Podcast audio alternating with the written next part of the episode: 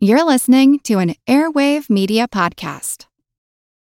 When you need mealtime inspiration, it's worth shopping Kroger, where you'll find over 30,000 mouthwatering choices that excite your inner foodie. And no matter what tasty choice you make, you'll enjoy our everyday low prices, plus extra ways to save, like digital coupons worth over $600 each week. You can also save up to $1 off per gallon at the pump with fuel points. More savings and more inspiring flavors make shopping Kroger worth it every time. Kroger, fresh for everyone. Fuel restrictions apply.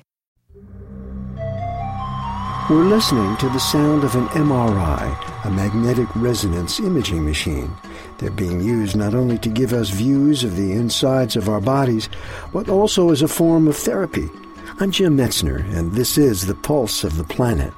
Michael Friedlander is the executive director of the Virginia Tech Carilion Research Institute.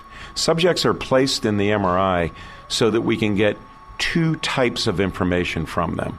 One is structural information. The second type of information is the fMRI or the functional imaging data. And that will be measuring the change in the delivery of oxygen to the brain tissue.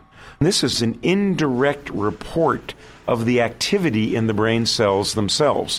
One particularly exciting type of study is to watch the dynamics in the brain of a person who has some kind of injury to the brain, for example, that they're trying to overcome. They may have a problem with speech or with moving their fingers or their hand.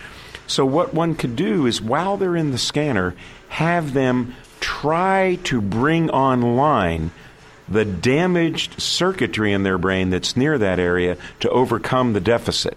And so you might have somebody try to think very hard about moving a finger that right now is very difficult for them because the primary area in the motor cortex of their brain that initiates that movement has been damaged by a stroke. As they think very hard about it and they activate some of the circuitry surrounding it, they may actually get a little bit of output and see that finger move. Meanwhile, they could see if they're activating the right area of their brain. So, over the course of a training session, you could see the patient's learning to recover function in a damaged area of the brain. Pulse of the Planet is made possible in part by the National Science Foundation. I'm Jim Metzner.